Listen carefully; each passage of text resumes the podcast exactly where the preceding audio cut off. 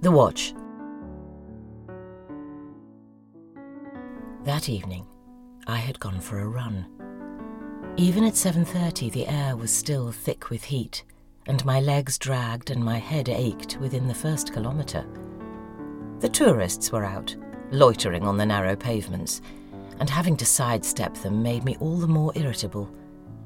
And so I returned, earlier than I'd intended, and went back to the college gates, annoyed by my lassitude and by all the other people who lingered and looked, taking things slowly, aimless, disengaged. At the college gate, I was told there was a message waiting for me in my pigeonhole. I would have missed it had I not been told about it. I would have gone back to my room and showered, and probably walked to the river to watch the sun go down, and that would have been that. No story to tell. You need to spend the night watching over some girl, she announced, and breathed out at last.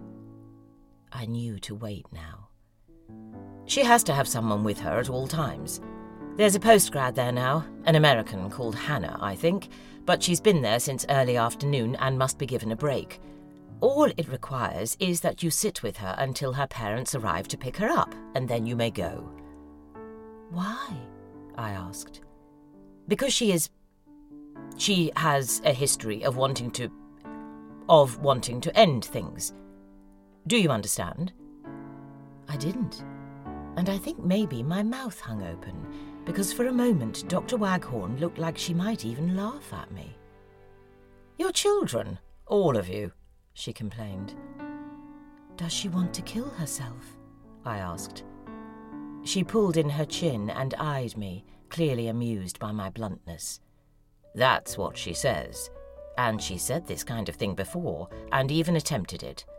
Her parents live very far north and will drive through the night to pick her up. I doubt they'll get here until the morning. In the meantime, I need someone to sit with her. I'm afraid that will have to be you. But. And I stopped at once, because I had so many objections that I didn't know where to start.